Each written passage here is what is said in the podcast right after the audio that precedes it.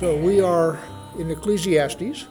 Last week we finished chapter 2, and for those who are here for the first time, one of the resources I'm using is James Kugel's book, The Great Poems of the Bible.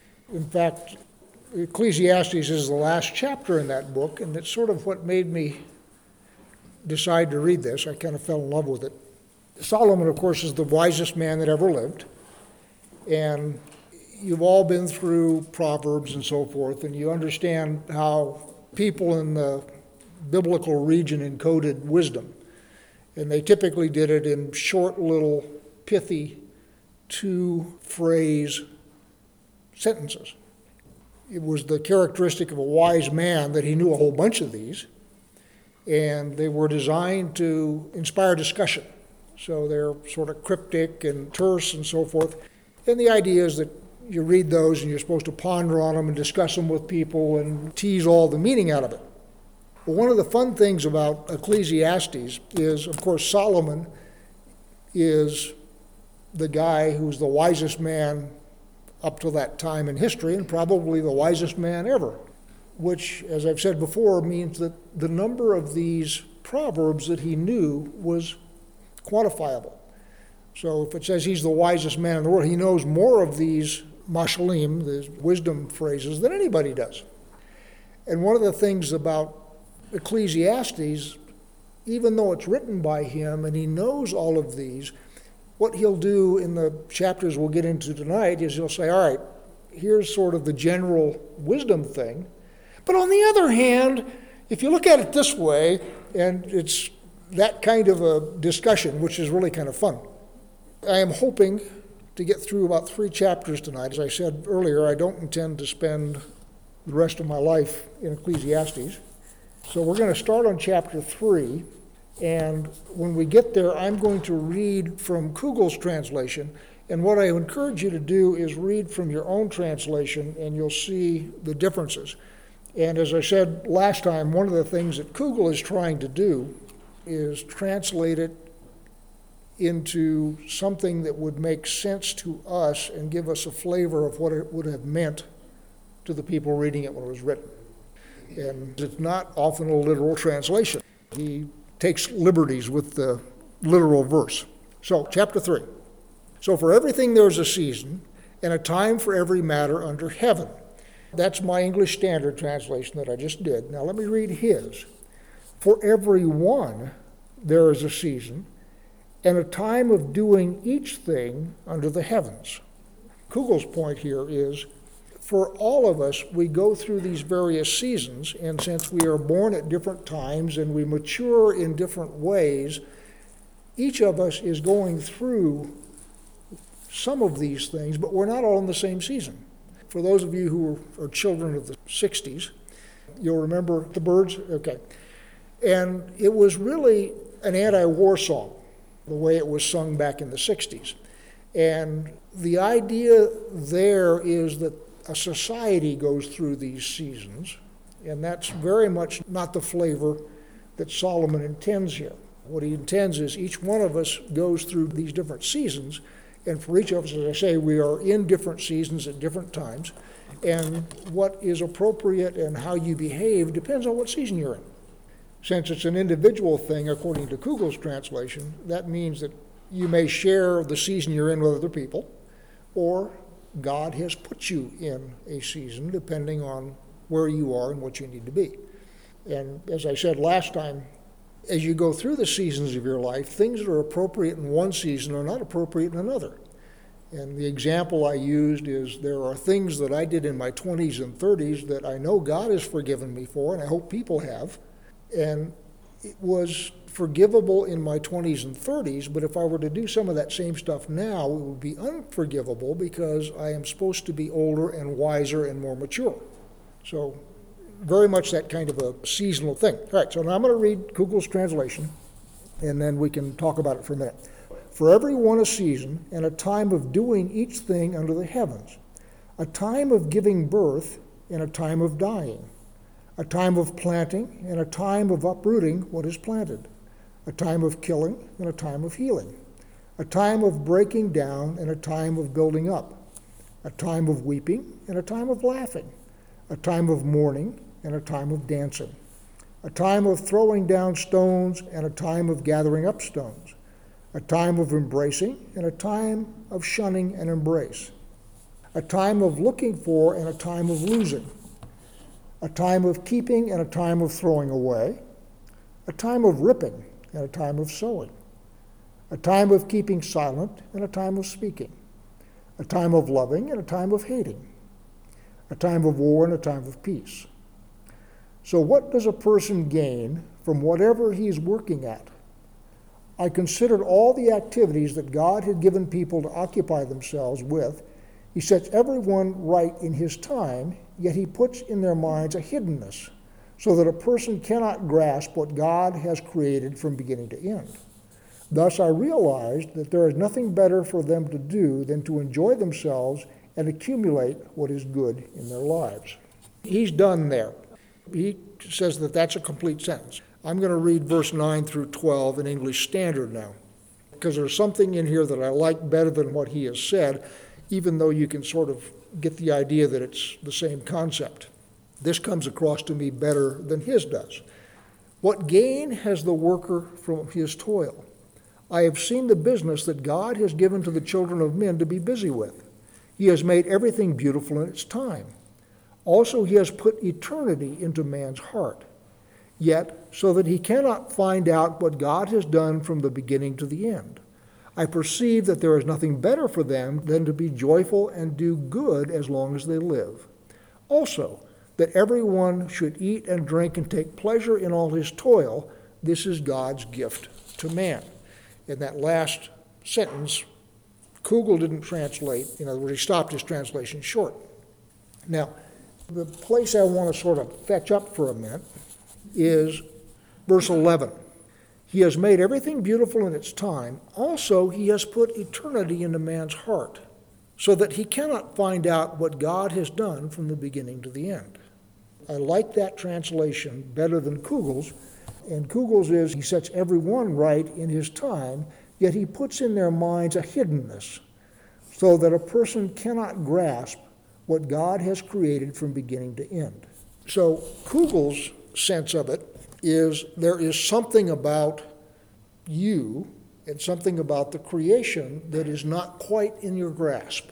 You recognize it's there.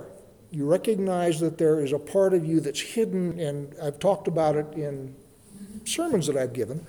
The idea that your soul is not entirely accessible to you. You know it's there. And the example I used is in a marriage. I know when Kay is out of sorts, whether she says something or not, and vice versa. You can just tell when the other is out of sorts, but I don't know what she's out of sorts about unless I ask her and she tells me. So I can see that there's something wrong or that something good. I mean, it can be, it doesn't have to be anything wrong, it can also be something good.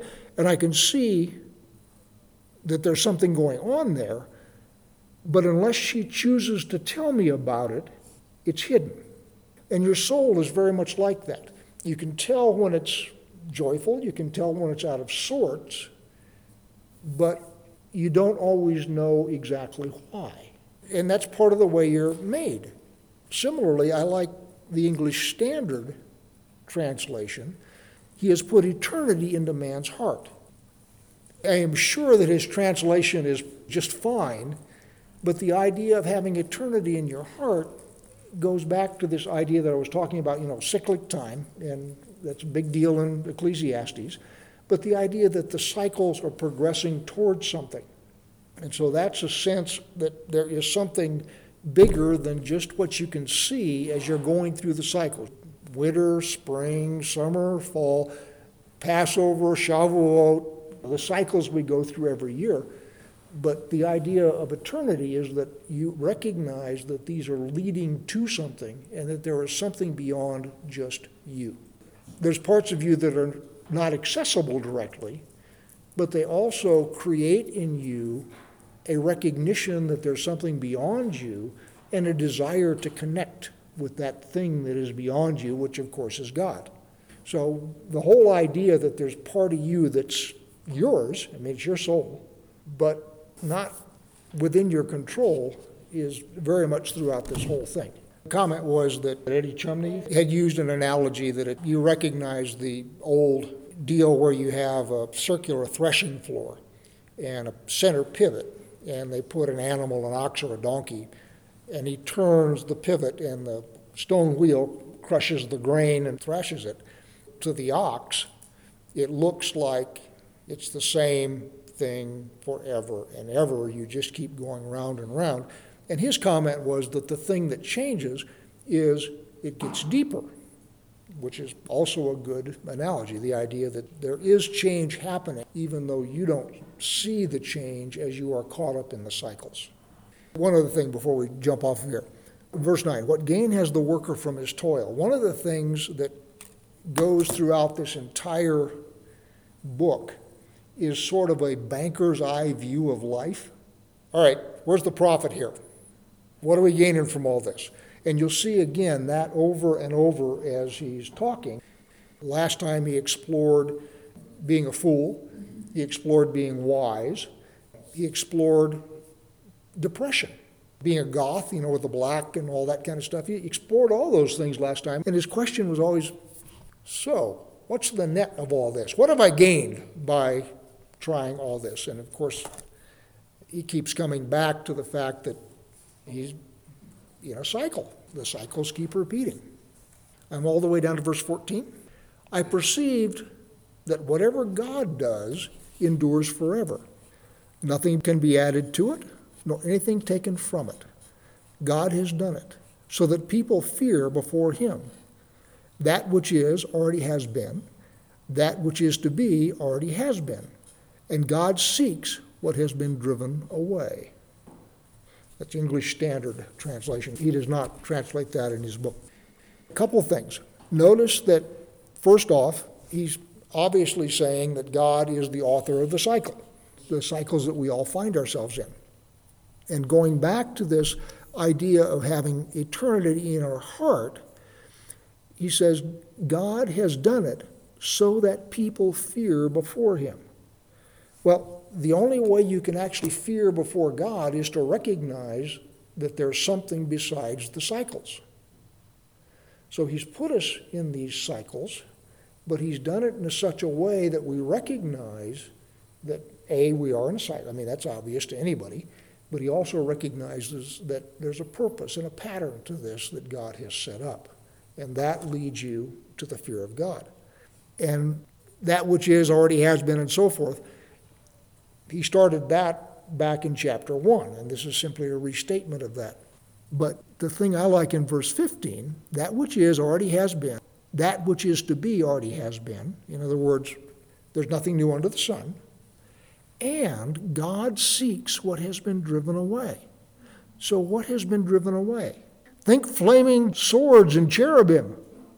We have been driven out, haven't we? We were driven out of Eden. And God put cherubim at the entrance with flaming swords, remember? So what has been driven away is us. And so what God is seeking is what has been driven away, us. And God seeks what has been pursued, is the literal Hebrew. I like mine much better. Verse 16 Moreover, I saw under the sun that in the place of justice, even there was wickedness and in the place of righteousness, even there was wickedness. I said in my heart, God will judge the righteous and the wicked, for there is a time for every matter and for every work. Now, stop there for a minute. The idea that God will make everything right is straight out of Proverbs.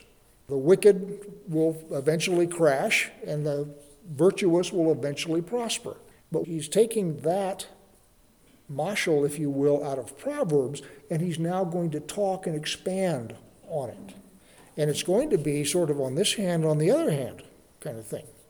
In wisdom literature, the idea is that it's going to even out in this world.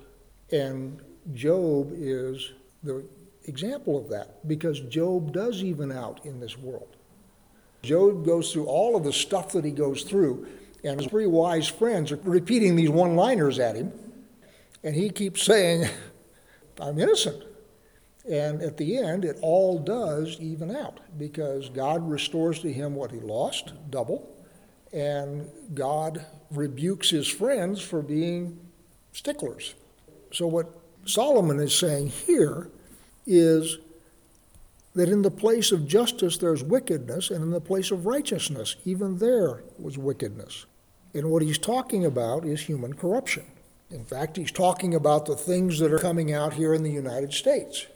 You look at all the machinations that are going on with the FISA court, with the FBI, with the CIA, all those folks, what we're discovering is there is wickedness in places that should be places of justice. And first thing you should do is take comfort, there's nothing new there.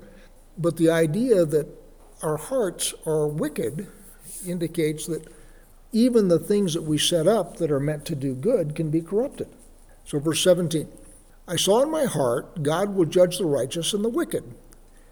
For there is a time for every matter and for every work. I said in my heart, with regard to the children of man, God is testing them, that they may see that they themselves are but beasts. For what happens to the children of man and what happens to the beast is the same. As one dies, so dies the other. They all have the same breath, and man has no advantage over the beasts for all is vanity. All go to one place. All are from the dust, and to dust all return. Who knows whether the spirit of man goes upward and the spirit of the beast goes down into the earth? So I saw that there is nothing better than that a man should rejoice in his work, for that is his lot. Who can bring him to see what will be after him? So he's obviously talking about mortality. So the beginning of this paragraph is in verse 16 and says, Moreover, I saw under the sun that in the place of justice and so forth. What Solomon is doing is he is looking at things in the natural.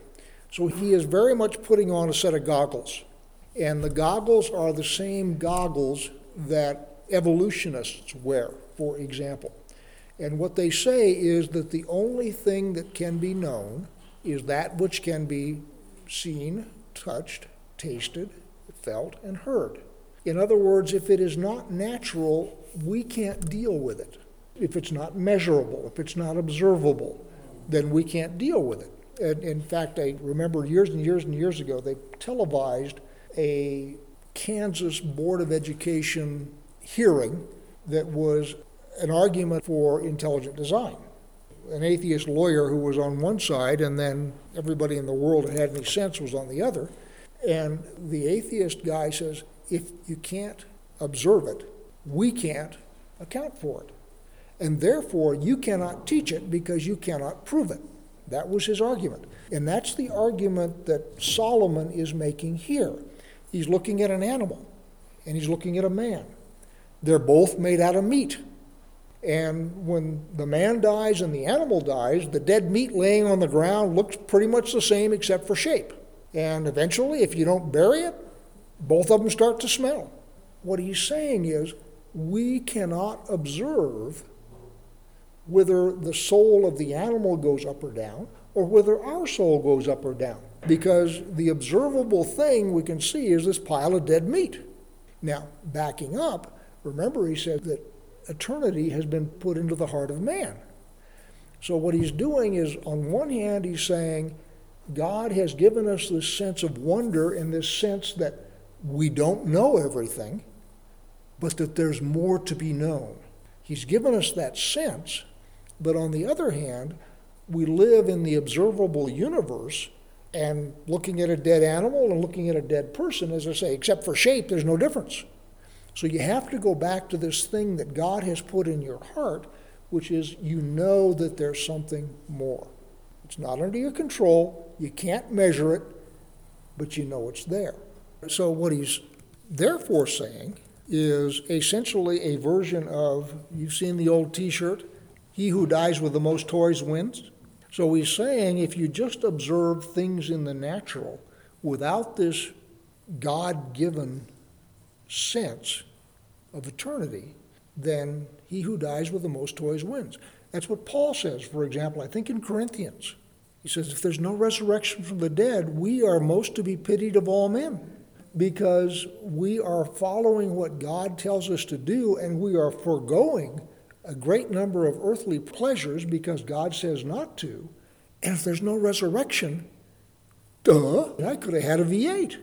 Paul is saying the same thing as Solomon is saying here. And this phrase over and over and over again under the sun. And what under the sun is code for is that which is observable, that which a scientist could measure with some kind of an instrument.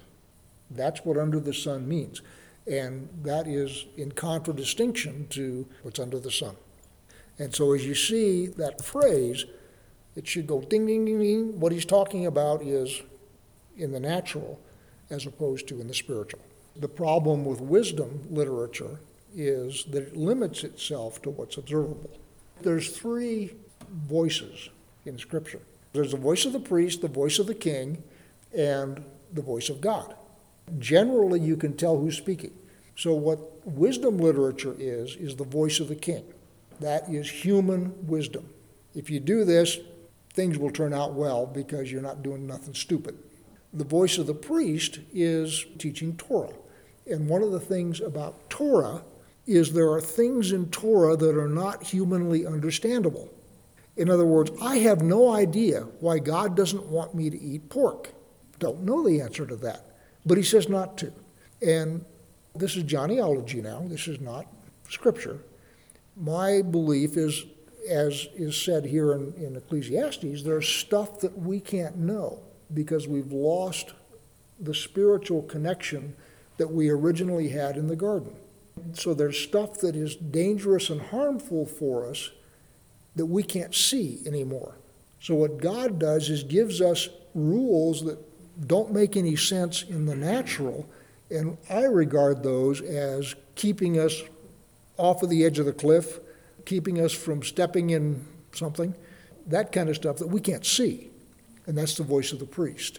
And then the voice of the prophet is God speaking through a man directly into the creation and giving us new information. So it's God's policy that He works through people.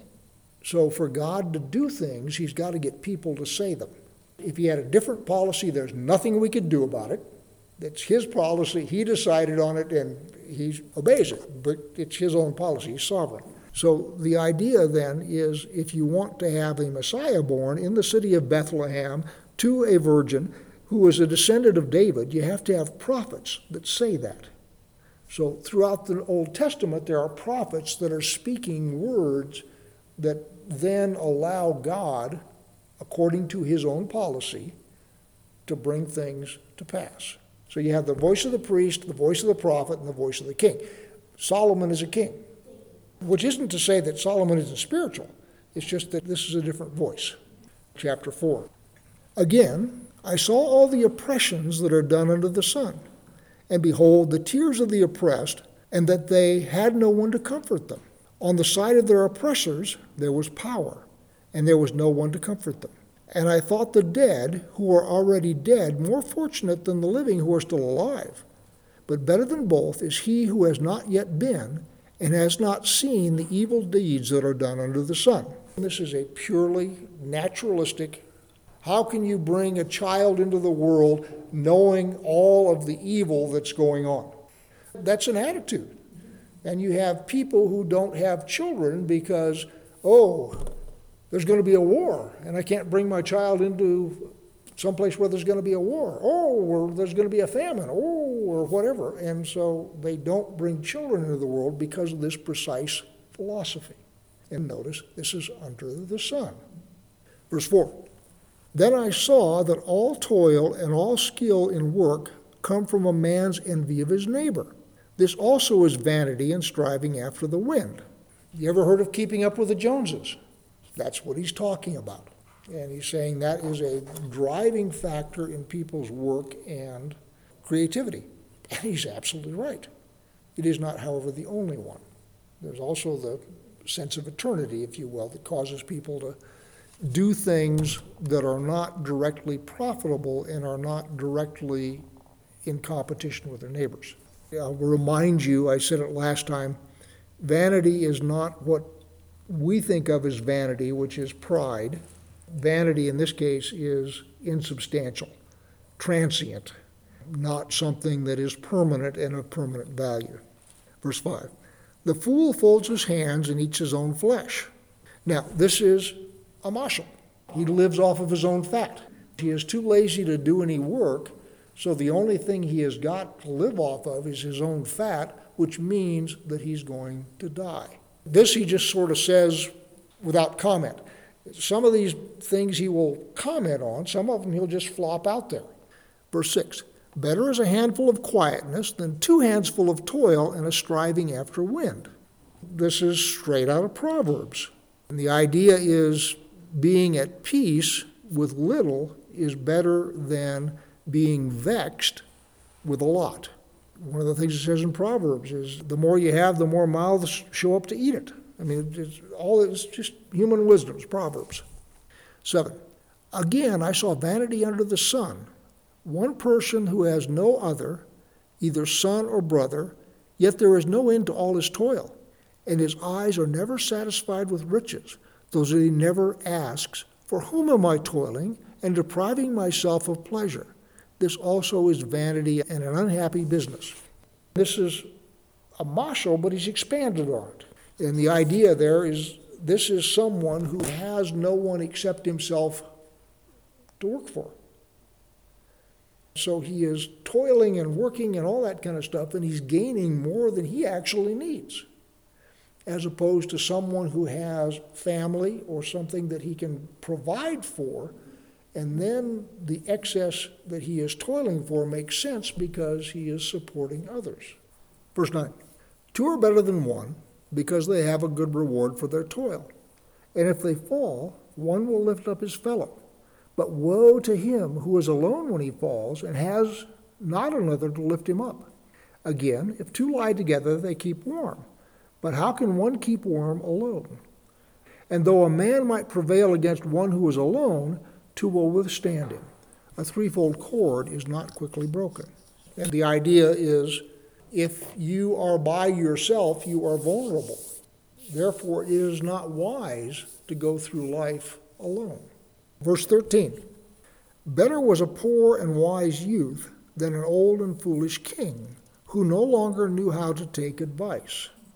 For he went from prison to the throne, though in his own kingdom he had been born poor. I saw all the living who move about under the sun, along with that youth who was to stand in the king's place. There is no end of all people, all of whom he led. Yet those who came later will not rejoice in him. Surely this also is vanity and a striving after the wind. And I'm not sure I can unpack all that. And the thing I'm not sure about is pronouns. First part is easy. Better to be a poor and wise youth than an old and foolish king who no longer knew how to take advice. You could read this and see that youth is better than age. That's not true. So, poor and wise is better than a king who is foolish. Young and old is exactly reversed. Because what he'll say later on is better is the house of mourning than the house of feasting. So the idea then that a house of mourning, where you see what has happened and what a man has done with the life and potential that God gave him, is better than just the potential that exists at the beginning. It's not all right, but it's certainly normal to be foolish when you're young. We all started off as young fools. If you don't ever progress, then you have wasted the potential that God has put into you. So don't take this to be youth is somehow better than age, which our society does. And this goes with our society being materialistic, our society being focused under the sun. So just looking at things under the sun to be old, oh, well, I'm almost at the end and maybe have some pains. I may not be able to do all the stuff I used to be able to do. Boy, it was sure better when I was young. And that's what our society values. The amount of money that we spend on people trying to stay young is astronomical. By the way, it doesn't work. you're still going to age no matter how much you spend. All right, I'm not going to try and repeat all of that, other than to say I still don't understand the pronouns for sure.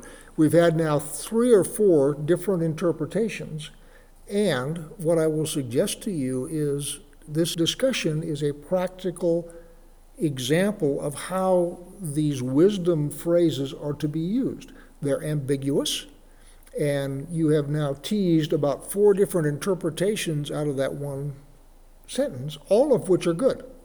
And that's the genius of this way of encoding wisdom is that it engenders discussions like that. That's what it's designed to do.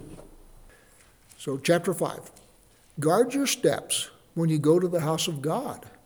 To draw near to listen is better than to offer the sacrifice of fools, for they do not know that they are doing evil. And by the way, you could substitute in Proverbs, guard your steps when going to the house of the king. The idea being you are coming into the presence of one more powerful than you, and what you don't want to do is be a fool under those circumstances because everybody remembers Nadab and Abihu, who went into the presence of God in a foolish way and perished. This could also be applied to the parable of the poor man and the publican that Yeshua talks about. The publican doesn't realize that he is doing evil, but Yeshua, God, watching what's going on, does see evil even though he thinks he's doing right. Two, be not rash with your mouth, nor let your heart be hasty to utter a word before God. For God is in heaven and you are on earth. Therefore, let your words be few. For a dream comes with much business, and a fool's voice with many words. The idea here is you can't get in trouble for what you don't say. And if we go back to the publican and the poor man, if the publican had simply gone in and worshiped and not said anything, he would not have become an object of scorn in Yeshua's teaching. Verse 4 When you vow a vow to God, do not delay paying it for he has no pleasure in fools. Pay what you vow. It is better that you should not vow than you should vow and not pay. Let not your mouth lead you into sin, and do not say before the messenger that it was a mistake. Why should God be angry at your voice and destroy the work of your hands? For when dreams increase and words grow many, there is vanity. But God is the one you must fear. Now, I am taking dreams in this case to be ambition. When you've got a whole lot of ambition and you've got grandiose plans, you tend to talk about them and do a lot of chatter. And the idea is when you do voice your ambitions, and your ambitions turn out to be not terribly wise, then you are making a mistake by babbling in the presence of God. He's talking about two things here. Thing one is coming into the actual presence of God, the temple of the tabernacle, the physical place where God's presence is. But the other part of that is you are always in the presence of God when you are running your mouth. And that goes back to the lesson of the soul, which we said last time is sort of God's double agent, where you don't have complete access to your soul, but your soul has access both to you and to God. So if you're running your mouth and saying dumb stuff, your soul is reporting it back to the king. This is both earthly and spiritual wisdom. You don't get into trouble for what you don't say. You don't get into trouble for not making a vow. Yeshua says, let your yes be yes and your no be no, and anything else is a potential to be sin. So don't chatter what it says.